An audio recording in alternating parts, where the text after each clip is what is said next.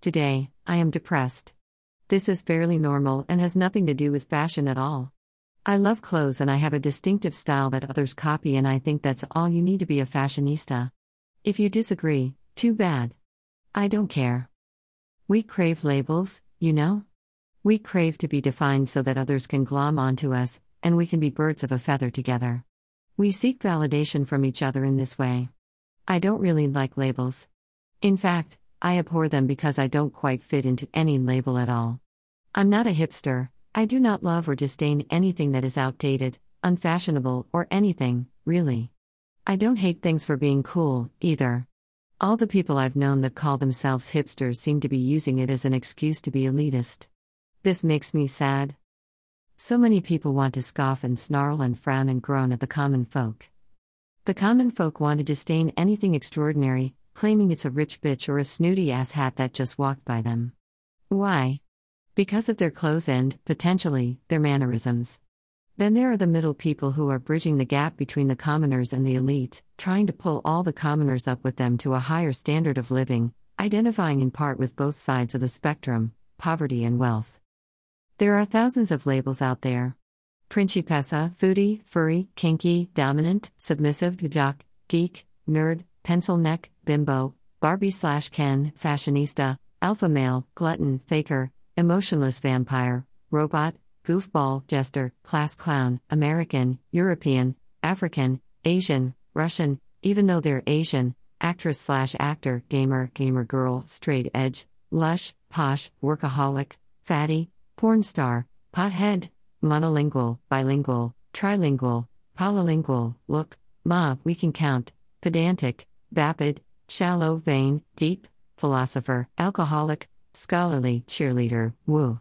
Girl, alpha female, sex addict, fornicator, rapist, pedophile, drifter, invalidator, guardian, knight in shining armor, damsel in distress, perfectionist, handyman slash woman, farmer, white collar worker, deviant, follower, conformist, black sheep, sheeple, addict, homeless, jobless, loser, winner, and so on. As soon as one adopts one of these labels, a pigeonhole forms. Coo coo. Do you like being stuffed in a fucking hole? I don't. I showed my gothic side off one day. I chopped my hair off into a more traditional pixie style, dyed it black, put on a bunch of leather and spikes and chains, red lipstick, and black jeans. I went to the grocery store, feeling on top of the world. No, wait. I felt crappy. I was sick, and God did that to my hair, making me cry because I liked it the way it was before He did that. He apologized after doing it and made me focus on looking into my own eyes and checking my health in the mirror. He bought me a choker with spikes on it, put it on me with a lipstick, playing a game with me the whole while about how we're going back to our roots. And then he took me to the fucking grocery store. It's the only place we go, truth be told. I'm still dragging my feet on a trip to Home Depot. Daddy wants a soft toilet seat. And I don't care. God laughs every time I say daddy like a spoiled brat valley girl with a silver spoon in my mouth. I'm so not any of that. I'm sure you can tell from my vast array of artfully arranged words that I am not anything like a valley girl, and I assure you I was born below poverty line. My clothes mostly come from Goodwill, actually, or the sales rack for last chance items. I'm more of an artiste. I'd probably be drawn to a coffee shop full of beatniks if that was a thing these days. I'd listen to their poetry and maybe even slam poetry, which is just angry poetry spoken with a voice that is resisting being conquered, a voice resisting soul murder. You should try it sometime, it's rejuvenating. Sipping coffee, planning a painting, or maybe writing my own poetry, slam or not letting the words wash over me and allowing someone else's perspective to be mine for just a little while, and artfully so. Simon says hello. I hear you, soul sister and soul brother. I do not know your peril firsthand, but I hear you. I send you healing. It will never be enough. Keep slamming. Slam harder. I stand with you. I'm hashtag team human. Maybe I should encourage this at my own coffee shop someday. If I ever get well enough to have one, anyway. If it ever fits into the future God desires. It probably doesn't. Another pipe dream gone by. He loves me, he loves me not. I look like Barbie with 50 extra pounds, and apparently I'm still way too intimidating to menfolk while I'm a blonde. Not when I'm a brunette, though.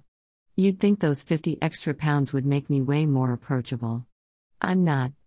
I hear their internal monologue about me in the back of my mind. Vapid. Shallow. Vain.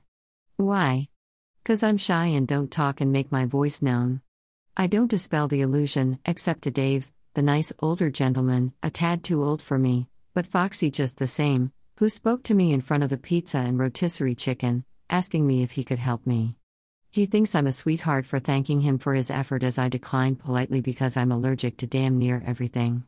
I didn't want to burden him with my laundry list of no nos. It's not his problem. It's mine. I get hatred piled onto me every time I skinny up. Hundreds and hundreds of men who incidentally see me walk by them fornicate to my afterimage stuck in their head. I'm not the only one, I'm just the only one who can hear it audibly.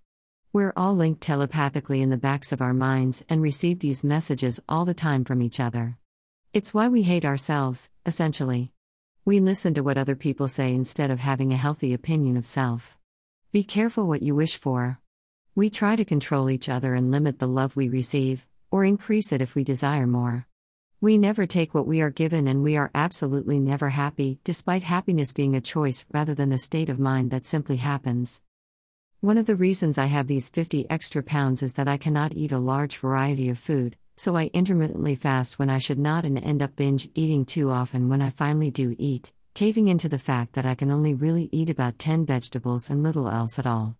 I happen to know how to get rid of it, but what will happen then? More people calling me awful names in my head, including bitch and whore just because I exist. I don't do anything to them and I don't even dress like a whore, yet they will call me these things in droves because they fornicate to my image without intending to. They don't talk to me at all. If they did, they might find out that I'm rather down to earth. I'm practical where it's important, only exercising impracticality on paper, in my drawings. For example, I already have a perfect placeholder for a wedding ring. It's a plain sterling silver band and it's going on my finger as soon as whatever man actually asks me out puts one on their hand. Unconventional, I know, but wholly practical. Why should a man spend a month's salary on some stupid colorless diamond to put on my hand? No, thanks. We don't even need paperwork or a ceremony. Just cheap ass rings that tell the world taken. Ah, but to look at me is to see wedding bells with an improbably stupid looking gown that gets worn once and costs a year's salary, a rock the size of Jordan on my ring finger, and of course, all kinds of magnificent fresh flowers, murdered just for my vanity so I can have guests that speak about my wedding for years to come. As if anyone speaks of any wedding for more than two days. Outside of planning it, and, by the time the two love birds tie the knot, they are exhausted regarding decision making. Cooped. Tired. What the fuck kind of way is that to start a union of two souls? It's lame and it's totally unnecessary. No, thanks, no expensively frivolous extravagance for me. Weddings are atrociously boring to my autistic brain no matter how fucking beautiful they are. You know what happens at the end, there is no mystery. There are zero surprises. Nobody ever stands up to speak against the union, now that would be a wedding to remember. The bride and groom always kiss, somewhere between dispassionate and the clothes are coming off right now, which they can do in private time. Then you take an intimate piece of clothing off the bride and throw it at a bunch of men. What are you doing, trying to invite a ménage à trois? You're absolutely telling everyone in the room you're fornicating that evening and it's part of the tradition. Nobody is smiling much, not even the bride, most of the time. It's too stressful. They plaster on that smile at the end of a heinously awful week and a half of massive preparation just to show off for one day to all their acquaintances and spend a fortune to feed them. This is stupidity, if you ask us. Here's what I think a wedding should be like each guest brings something a decoration, a gift, a pot of food like chili, whatever. It's a potluck. All the people involved are part of the magic making. This is what happens in India, my friends, and while you are busy snogging your spouse at the altar, people should be eating food at tables. You should toast to dessert after you've eaten enough to regain your energy after all that running around like a chicken with your head cut off. In fact, in India, they don't kiss in public at all. We could leave that out. The bride? Her wedding sari is just a beautiful sari. She wears it again and again. It's the adornments that go with the sari that declare it's her wedding day. Many Indians pierce their ears as part of the ceremony. A lasting thing that they wear for the rest of their lives. Proudly. What is the purpose of a wedding? It's to tell everyone the deed is done, right? We have social media. Stop murdering thousands of blooming flowers. Those are now for the bees. Period. We're stealing bee food to make things magical. Instead of reusing fake flowers from one wedding to the next, you have to put your own magic flair into it, don't you, Godzilla? My daughter deserves the wedding I want. Thanks, Narkomami. Goth Sansara? She doesn't get seen as wedding material at all. She's just a fun biker chick who will rip your heart out and eat it for breakfast, using you to lose you. She's mean and you can tell because she's got spikes. Nobody with spikes has a wedding. Nobody. Oh, wait, that's a falsehood. I was married once, albeit not in spikes, but the problem still stands. The leather and spike loving girl is expected to be harsh and sharp and know exactly what she wants, and it'll never be you. She will use a whip to tan your hide if you get out of line. She'll kick your ass if you say the wrong thing to her, just you watch. You can hit on her, and it's all meaningless because she'll never look your way. Sansara wonders what would happen if Barbie was secretly a super spy or dominatrix. Why weren't there any super spy or dominatrix Barbies when I was a kid? Huh? Come on, tell. Let's get with the program. And have a special James Bond doll as her companion, will ya? I remember having a Barbie martini glass as a kid, I know things. And Midge and friends. They should totally be more badass than Barbie since you made Barbie the prettiest one of all. So skimp on the accessories for the beautiful woman and give them all to the average chicks that hang with her. As we all know, beautiful people aren't put through the same kind of hell as the rest of us. They have more time to work on their flaws, traits, and skills because they're lonely, am I right? Well, friends and foes, super spy dominatrix Barbie is lonely. That's us, I've been lonely all my life. When I'm not lonely because I'm alone, I'm lonely because I'm neglected by some asshole who thinks they can just put a coin in to take a ride. Oh, she don't need no love, folks, not even if her face melts your damn heart when she smile at you. Keep on abusing her, she's made for it. I'm waiting for a brave man to approach me someday. There aren't any. They're too wrapped up in who they think I am to find out the reality of who I am. I bet there are dozens of amazingly beautiful women out there who are being overlooked because y'all decided she's a nightmare dressed like a daydream. Thanks, Taylor, you are my spirit animal. Rar, have you ever really listened to her lyrics, boys? Boys only want love when it's torture. Don't say I didn't, say I didn't, warn ya. Blank space. In fact, I bet they all imagine me singing this song. I feel compelled to sing along with it. However, I've never dated a player on purpose. The average lifespan of a relationship with me is approximately five years. You'd think somewhere in there, someone would have gotten a clue that he should marry the girl. Nope. Instead, they push me away, like some immature brat trying to hold me at arm's length to control how I feel because they don't love themselves and cannot accept that I love them. The only way I'll ever have a happily ever after full of harmony, smiling, dancing, cooking, and singing as if I find a man who already loves himself and is single. Except it's ever more difficult for me to figure out if men are single because they don't have to wear a ring when they're in a relationship. If they did, then I could navigate with a clean and clear conscience, flirting only with men who do not show off that they're trying to partner with someone already. I will never, ever wish to come between a man and woman trying their hand at love ever again. I did that one time. I have come to terms with what happened and the part I played in it, but I will never do it again. I learned my lesson you can't make someone else choose what you want, even if they want it, too. There is a man out there already on the love frequency who thinks about me. But I only ever saw him one time. He thinks about me occasionally, wanting to talk to me for hours and dance. He is by far the gentlest man in the back of my head. The rest daydream fornication, turning me into an anime girl half the time to fuck with wild abandon.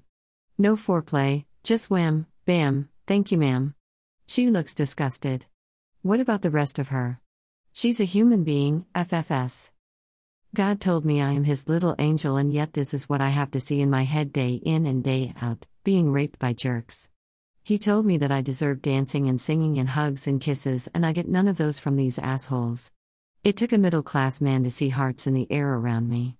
Someone who has everything he really needs, some stuff he really wants, and then realize that if he wants more junk, he's going to crowd himself out of his own apartment, leaving zero capacity for a woman to fit into his life. Someone who now focuses on eating well and his mental health goals because he literally cannot buy another comic book, movie, video game, whatever it is he does in his free time, because there will be no room left for a woman. In fact, he worries he doesn't have room for a woman now, especially the beautiful woman he saw at the grocery store while he was showing minimum wage chumps how to cook. She could be anybody, but there was one thing he knew for certain she was interested in him. He caught her eye from across the room, probably 70 feet away. He'd been smiling because he loves life and his work. And that Barbie smiled back at him. A genuine smile that made her face brighten up and everything. And he could tell from 70 feet away. And now he cannot get her out of his head. He daydreams of returning there to try to catch glimpse of her again, but what are the odds? Well, with God on Team True Love, they're 100% in his favor. How could he know, though? He can't, unless he can talk to God, the person who pointed out the dainty doll like blonde woman to him from the beginning. The raison d'etre, the catalyst that created this circumstance, which, ironically, could have been avoided if Gray Eyes had tried just a little harder to be a good man. To call Sansara a doll, as in a piece of porcelain with a wig attached and creepy lifelike eyes, made up to look exquisite for eternity and wearing some sort of gown to make her alluring to boot, would be stupid. Actually, it's beyond stupid, but that's what people are thinking about her. She's all ego and no superego, no substance, no depth, no philosophy, no skills. She's a waste of space because the only job she could have, in their eyes, is sex work or modeling. If she wore makeup, the number of them that are attracted to her would increase, and that's what would happen. She'd end up doing something that objectified her for the rest of her life because of the collective consciousness dictating that is what she should do. Thousands of men thinking it all together would sway her in ways she could not control because she trusts her intuition, which is influenced by the brains of all the people around her. Forget that she's a very accomplished and brilliant astrophysicist. Forget that she's a computer programmer. Forget that she's an inventive foodie and chef, challenging food norms as she fights for her life. Forget that she's cleanly and enjoys cleaning her home. Forget that she's an excellent hostess, thinking of every little detail to accommodate all her guests, vegetarian, vegan, and the like. Forget that she's thoughtful and shows people love through food and emotional or mental support, giving them unofficial therapy day in and day out as if it wasn't worth a dime. Forget that she has a heart and is a romantic at her core. Forget that she is a human being altogether, because you reduced her to a fucking doll. A doll with a stupid name, no less, that you speak with scathing tones. A doll that represents everything everyone declared you cannot have, or was it just yourself, after all? Mr. Swarthy is no Ken doll. So, how is it he can get the girl? He's a big man, if you know what I mean. He loves his food and will never give it up for some stupid diet his prospective mate might be on to look great. He'd rather feed her, actually, and let the blue corn chips fall where they may. In her mouth, please, he daydreams of making her something tasty, if low calorie, to put a smile on her face. He daydreams of taking her to the movies and holding her hand. He daydreams of sneaking kisses during exceptionally boring parts of the film, if any. Holding her close to him, perhaps when scared or unsure, but really any time. He daydreams of seeking her hand in marriage, actually. He thinks of everything but the bedroom, typically, because he knows that is just a small part of life overall. Only fornicators focus on bed play. Mr. Swarthy has never spoken to her. He's never heard her voice. He's never seen her closer than 30 feet away. He's never heard her laugh. He's never heard her cry. He knows nothing about her other than one thing her smile reaches her eyes, and he can tell from across the fucking room, bro. This man saw her once. Once. Once. A deli full of men stared at her day in and day out as she seeks ripe avocados, shyly flirting with them by putting herself in their path. They've talked themselves out of even trying to woo her because she's gotta be vain, vapid, shallow. She's gotta be a Taylor Swift, who comes across wrong to non fans, sadly. Taylor's heart's been broken, you see, and men only hear their side of it in her lyrics. Women know, though, and the occasional man in touch with his divine feminine side, gay or not, 30 different men made judgment on her from behind that deli counter, calling her evil in the backs of their minds. Projecting their own lack of self love onto her, damaging her fragile heart again and again as she hoped their looks had more meaning than a passing glance. More meaning than an excuse to generate hatred and emanated at the mere image of her in their minds until it reached her soul, trying to turn it as black as their own. Men of Earth, or really anywhere, I have news for you. The only person that needs to love you is yourself. Once you love yourself, which should be logical because that's the only person you're guaranteed to spend your entire lives with, the rest falls into place effortlessly. You can ask any girl on earth out on a date, and, if you are enough of a gentleman, get a very polite decline from any woman if it'll ever be a decline at all. It will always be no if you never ask, however. It can only be yes if you climb the mountain and face the fire breathing dragon and ask it out for a date. I'm disappointed in Sir Grey Eyes Deli Man, truth be told. Me, God. Crystal is sad about it, but I wouldn't label her emotions for her. She uses about seven words to characterize how she feels angry, sad, upset, blanket term for bad when she knows not why, content, satisfied, serene, and annoyed. She doesn't need more words because she simply feels her feelings and lets them go to return to rational thought processes, being a scientist at heart. She wants to observe reality and respond to the real world.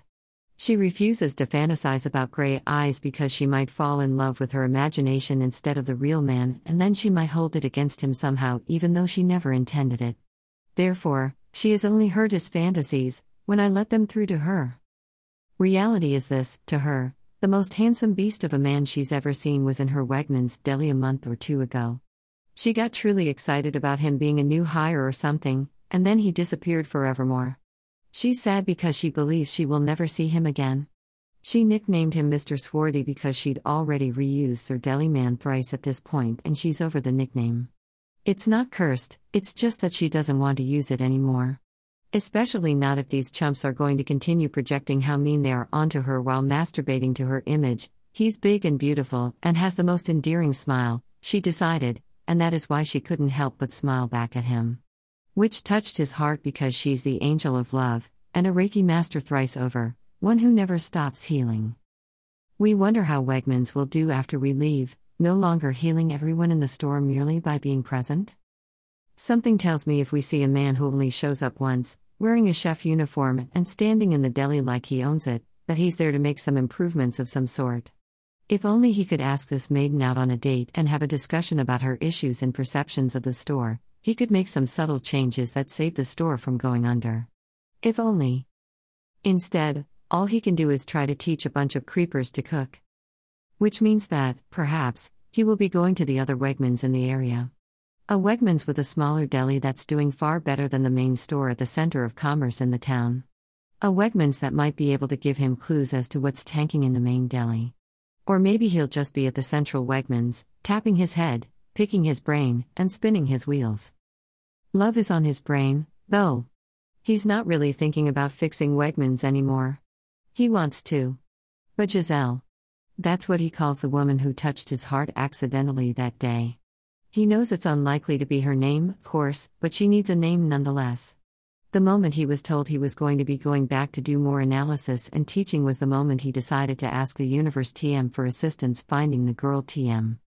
I would do anything to be able to ask her out on a date, oh Lord. I'm a sucker for romance, what can I say? The hearts floating around her head in his imagination tell me that this young man is ready to take the leap with both eyes closed and jump in feet first. Ironically, he's going to end up inviting her into his Econolodge room, disdaining eating out because he's particular about his food intake, which is perfect for her because she's allergic to just about everything.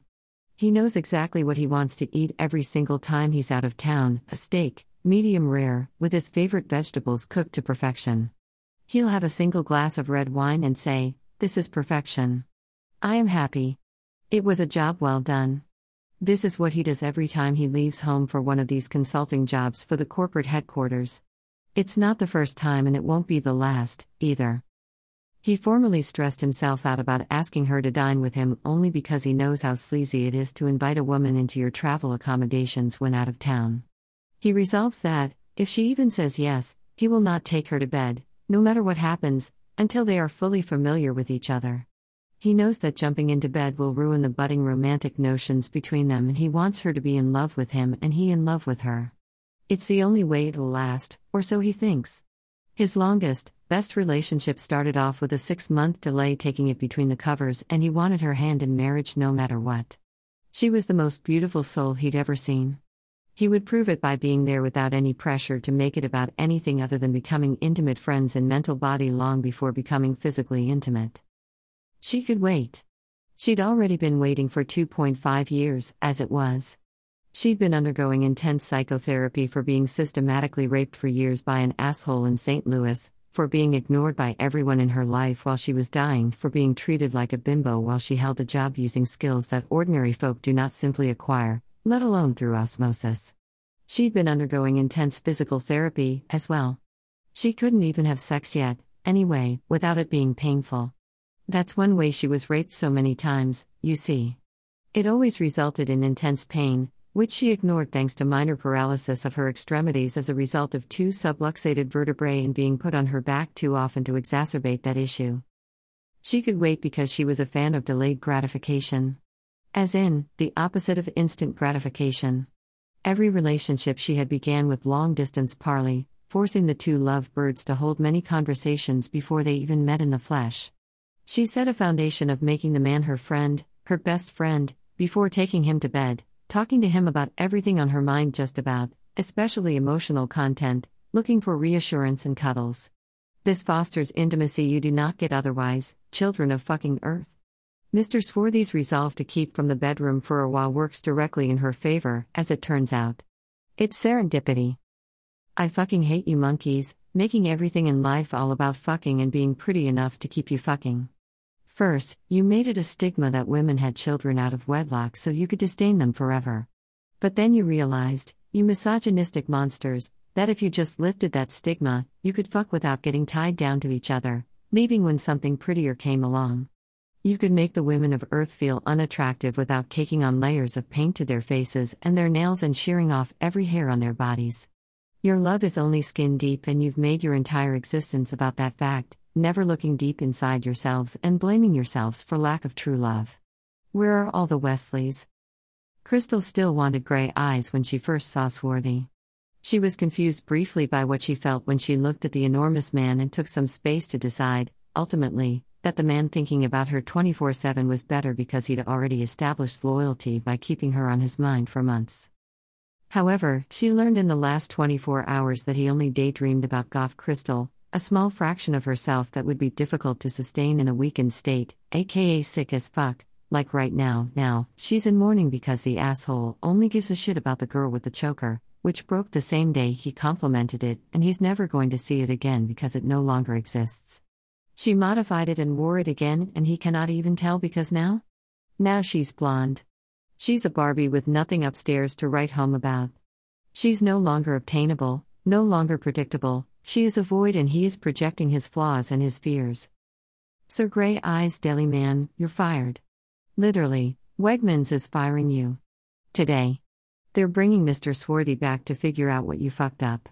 It's not even your fault, actually, but now you will never step foot in that store again because you're going to be mad at them, and she will instead see this amazing hunk of a man who daydreams about actual love rather than using and abusing one small section of her heart based on some costume she put on one day because I told her to in order to solicit the fucking compliment that tumbled out of your mouth and make her take note of you.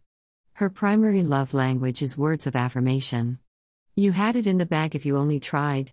Take the quiz here, ladies and gents. I predict the ending to this story being as follows. One day, Gray Eyes reads this and cries. He could have had the girl of his dreams and he threw her away because her hair isn't the right color.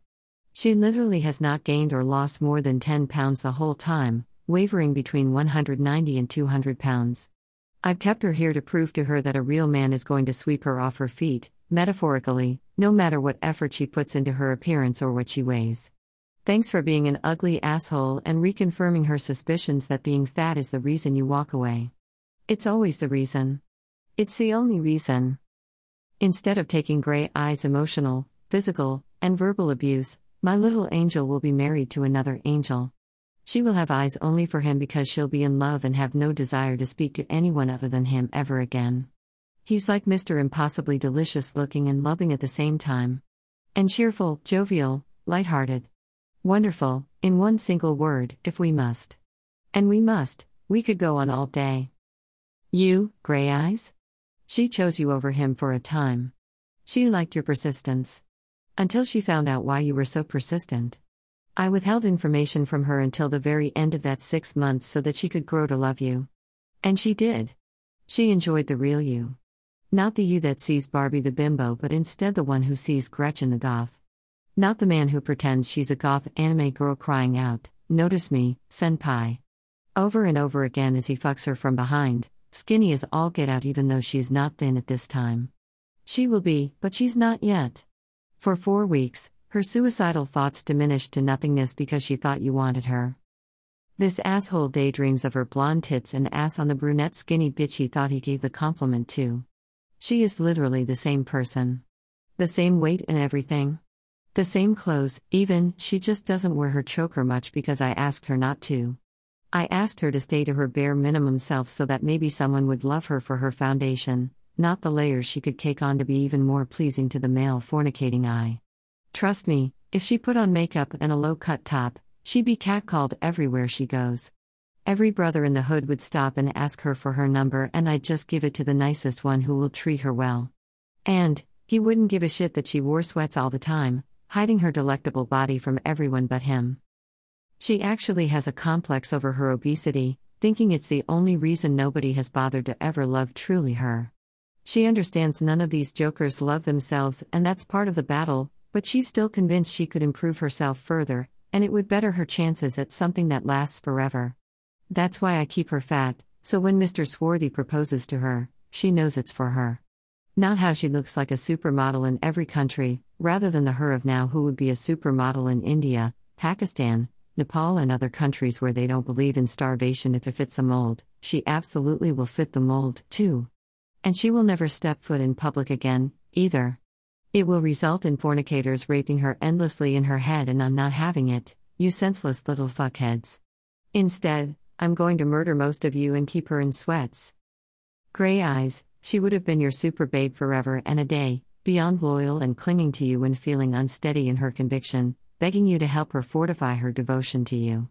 She did it once to your brain and you called her clingy, you monster. You told her that she couldn't have that reassurance, so she disengaged. You pushed her away. You keep pushing her away, too.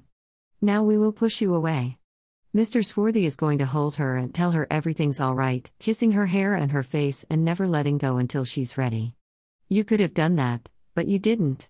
Instead, you tried to shame her for her feminine behavior that screamed, I love you. That's what that action is, you doofus. Women who cling need to be held and loved on, not thrown to the ground and broken again and again for daring to care about you assholes. If you just thought of my angel the same way when she was blonde instead of a brunette, you'd be together. You'd have been together for months now. It's really that simple. She's 10 times more beautiful the way she is now, which is the easiest state for her to maintain, honestly, and still have the visual psychological response she needs to desire to continue to live when she looks in the mirror. She actually prefers her hair color to be purple, pink, blue, green, or absolutely any color you might find on a peacock or a toucan. She does not look at her perfect teeth, her big beautiful eyes, her dainty nose and chin, and say, I want to fuck the woman in the mirror like the women who broke your heart playing the rape culture game with you in your past. She looks in the mirror and checks her teeth and says, Those are white enough, I don't need to brush them.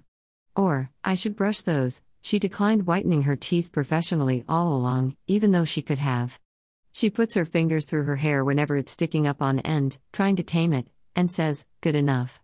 Or jumps into the shower because it will not listen, and then combs it with her fingers afterward. She looks at her skin to see if her eczema is acting up, putting lotion on if it is indeed acting up so she doesn't get dry and scaly, skin flaking off, leaving a painful red rash behind that smarts all day, and then tells herself she'd better eat healthier going forward, even though I full well know what I fed her to get her skin to do that and can stop at any time.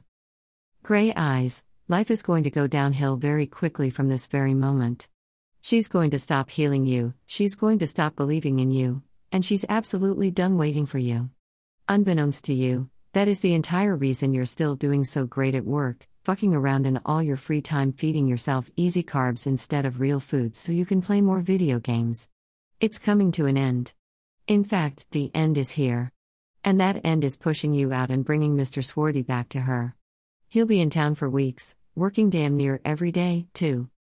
You had six months, and in all this time, you've decided to throw the real girl away because she didn't have a spiked choker and black hair, which didn't look nearly as good on her as the blonde do, and you know it. So, what if I ditched her pleather jacket and put her in something more comfortable? She's sick. Why does she need a fucking costume for you to care that she exists? You full well know she enters that fucking store daily, which means you know you were looking for the wrong person all this time. A person who does not exist. She never did and she never will. We are never going black again. It hurts her mind. It hurts her soul. She's happy to wear all black every day, but her hair cannot be black. Any color but black or brown, as it turns out. And that's the only color you care for, apparently. This tells both the of us that you've never truly loved yourself once in your life. How can you love another person when you don't love yourself? The short answer is that you cannot. You will only give them the imperfect kind of conditional love you give to yourself, justifying all the bad things you do as if they cannot be undone. Sneering at your flaws whenever they show instead of actually fixing them. You are a train wreck and it's only going to get worse now. I tried to give you a chance, but I was right the first time when I called you rat face. You're a rat. I'm going to give my little angel exactly what she deserves now that her heart has been broken again and again by assholes like yourself. It's because I love Crystal no matter what colors she paints herself on a daily basis. She's a wonderful earthling that tries her best to improve all life around her, great or small, capable or not. She tries to dodge ants in her sink when she's doing the dishes. She stops to pet dogs on a walk if they're friendly, she feeds the birds, she talks to squirrels and chipmunks, she tells little furry things get out of the road, my little baby. Save yourself. As she pumps the brakes, pissing off endless strangers behind her because she drives like grandma to save the fur babies. She takes it exceptionally personally to try to improve that which serves her, and everyone else, like a grocery store, by putting her efforts in without the expectation of recompense. She has nailed altruism. The rest of you could take heed, but you won't. How could there be an altruistic Barbie? She was never anything like a Barbie. As a child, she cut their hair off and used markers to give them Jem and the hologram slash misfits makeup. It pissed her mother off that she modified these super expensive dolls simply because they all look the same as each other. She has been Reiki healing that specific Wegmans for over a year now, and you. She was healing you because she thought you loved her. She thought you were thinking about her all the time because you were smitten and wanted to get to know her. The her of today, not a snapshot in her history. You're just like her chief rapist from the past. Way to go, Ben. Now you are going to know hell because the healing will stop. The brunette will fade while you wallow in your misery, and all you will remember is the blonde that eyeballed you consistently day in and day out, making your heart leap into your throat when you came within inches of her as she stared at Marcona almonds, food she was never going to even try to eat because she suspected it's contaminated with dairy. And she's right, too, she was standing there to provide you a chance to effortlessly ask her for her number without anyone ever knowing. It would be the first time in her entire existence a nice guy asked her for her digits. You're probably going to die, deli man. You've been eating oatmeal and nothing else for months. You've been feeding mold inside your guts for months. Crystal can heal you, but now it's going to hurt. You're going to have to deprive yourself of everything you love, possibly forever. While she heals you, you will fall in love with her and you will never get her affection back because of how you already treated her in your head to date. A. Goth, dull for you to fuck when you're horny, which is always because you're a fornicator without a heart, and not a real person. You project that onto her because it's staring at you when you look at her face. You blame her for your own flaws. You heap hatred onto her because you hate yourself. She does not deserve that. Now, we are going to put Mr. Swarthy back in her vicinity. He's coming to town, actually, because they decided to fire you. It took them a long time to decide it, but they decided it days ago. There is a definite struggle going on and you're not helping solve it, so you're no longer a stellar employee worthy of praise. You're not as attentive as you used to be because you're getting sicker on your cheap and lazy oatmeal diet. Your propensity for fucking around is to your detriment. You could have turned it around with a little critical thinking, of course, but you'd rather be high as a kite and relax all the time you're not at work. All play and no work makes Jack a stupid boy. An insecure boy. A boy who could resolve his internal struggle and come to love himself with a little work. But, Most importantly, just a boy. Not a man. Crystal had hoped you were repairing yourself, on a journey of recovery from heartbreak. She thought of you as Dead Eye Joe for a while. You didn't look like you had the will to live. However, over time, you became lighter and lighter. She thinks that is 100% her doing now, and you never cared about yourself from the starting line, let alone her. She'd seen you smile and even returned it without meaning to one day. She kept hoping you'd smile at her to flirt with her eventually. You reject her again and again and again, staring her down as if she's nothing special while you secretly fantasize about sucking on a teat and making love to her. Even though you tell yourself she's unobtainable, unlike goofy looking Gretchen the Goth, who is totally in your ballpark and you know just what to expect with a collar like that. Plus, you are better looking than Gretchen, which improves your odds substantially just to date down. She'd be a sex slave you can boss around to do whatever you want in bed. Or is she a top who will boss you around to get whatever she wants in bed? She's neither, by the way, but you fool yourself into believing that your slightly above average penis size will slay whatever monsters lie inside long enough for you to get a fix and then be thrown away. You're a user, in a word, which is why you think women will use you. A player who doesn't want to build a life together. A boy who just wants to bury his dick balls deep in. Well, any woman would do, n'est-ce pas? She declines. Mr. Swarthy will recognize her because he has soul sight, just like she does, he just doesn't know it. He will continuously believe he might have seen her pass by until he actually sees her, which she understands because there was a deli hottie she had the same experience with over a year ago. Mr. Swarthy will lock onto her soul like a homing missile, leave his post, and ask the woman if she'll have dinner with him that evening. He can't get her out of his head and nobody else is in his head, so he's counting his lucky stars now that he's been told to go save that Wegmans at any cost. It's too sweet of a location to let it go out of business, and there must be a reason sales have dropped so substantially. We will not accept a recession as the answer. This man loves himself and he projects that love onto her, and she can hear it loud and clear. He loves himself because he found the things he didn't like inside his soul and worked on them, one baby step at a time, until he was happy with the result. He is humble enough to take suggestions to heart instead of automatically dismissing them, too, which means if she ever asks him to work on something, he will do it unless it's an unreasonable request that doesn't fit into his idea of his ideal self. He has spent over a decade cultivating himself into a lovely young gentleman, married to his work until he decided he wanted to be married to Giselle. That's what he calls Crystal in his head. Not because he expects that to be her name, but because he is humanizing her in his brain. She calls him Mr. Swarthy because he is a larger than life sort of man and Mr. conveys respect. I suspect he was the worthiest of all of the titles Sir Deli Man, to be honest, but she won't be using it again. It's probably his if he wants it, but to her it feels used and tattered, so she won't offend him, or herself, by continuing to tarnish it on fornicators. He will make her happy, calling her dainty instead of beautiful. He will make her happy, twirling her around the kitchen while they cook together doing the dishes together, being a partnership. Together. They will make decisions together. They will be in us instead of Amy, insert name. He will smile at her, he will hold her, he will put her on his knee and simply be happy she's that close. He doesn't need to daydream about sex because sex is only one twentieth of the human life. One third is sleeping, one third is working, and one third is chores plus significant other. That is his equation to life. Obtain the means to eat and sleep soundly, rinse and repeat until it's on autopilot. Examine and identify all his core values so he can live a life that honors them, creating lasting peace inside his heart. Then, once all that is handled with finesse, add in a lovely woman and find out who she is. Build a lifetime of experiences with her, if she's willing to do so, sharing his heart, home, and food with her. She could be anyone while he's not home, as long as she's a devoted and loyal anyone. She could be a homebody that does all the chores, if she wants. She could work, too, and they could split the chores 50 50. Anyone. If her work schedule conflicted, it might be harder to spend time together, but somehow they would make it work. Anyone. This is fortunate for her, because she's sick right now and she is no one, if you ask her. She is a husk of a woman, hollowed out and discarded by all the rapists in the world, now including her beloved gray eyed deli man.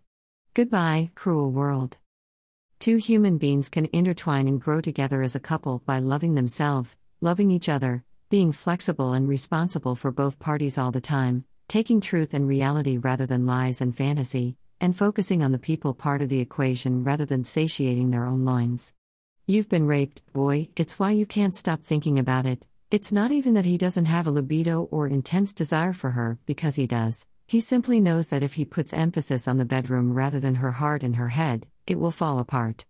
Nobody can have porn star sex every time, nor should they try. Why? Because it's rape. You are ogling rape and getting off on it.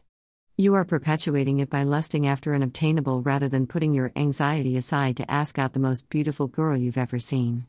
Ironically, they are the same person with a different facade. It's a joke, but I'm not laughing and neither are you. Because you only ever fornicated with the goth sliver she showed you, she is now aware that you have exceptionally conditional love to give. She will never be enough, no matter what she does or who she becomes once she's well again, unless she puts that costume on for you. Only then will she be marginally enough because you will push her away again once she takes it off, convinced you do not deserve to be loved by a beautiful woman who needs not one feminine while to be called Super Fox. She didn't do anything to try to woo you. I did, but she did not. Mr. Swarthy and Giselle will become a couple that will last by deciding to co create their existence together and make it the happiest they can despite endless challenges to their relationship and life together. Life is shit no matter what you do, the world is ending one minute at a time, thanks to pesticides killing all the pollinators and the fact that food is becoming poison thanks to plastic and the ever present hatred from an overpopulation of the human species. In 20 years or less, you will all regret being alive, no matter who you are, if I don't get this show on the road. No more dilly dallying, I suppose, we are in the 11th hour. These are certainly dire straits, wouldn't you know? The vessel could tip over at any time, capsizing, and the whole world would drown. Except for the fish. You ever wonder about how broken boats might hit dolphins, whales, and sharks as they sink? Or worse yet, little fishies that can't take the blow? And when they get to the bottom of the ocean, what about the sea creatures there? What about the graveyards of broken wood and metal that are now covered in sea life because it's all littered and full of junk human beings thought were great before they sunk these ships in times of war and peril? In the name of wealth and piracy? Humans are only good for one thing and one thing only littering. You've destroyed my fucking planet in the name of comfort and ease, killing each other, and killing everything else you don't approve of. Now I'm going to kill most of you. I guess I had better get these two lovebirds together so we can save the world now. Giselle and Beast, you have both met your maker and you have my blessing to marry. May your hearts be forever intertwined and full of love, love, love. Two angels, one bed. You do the math. You can't say we didn't give the underdog more than a snowball's chance in hell. God.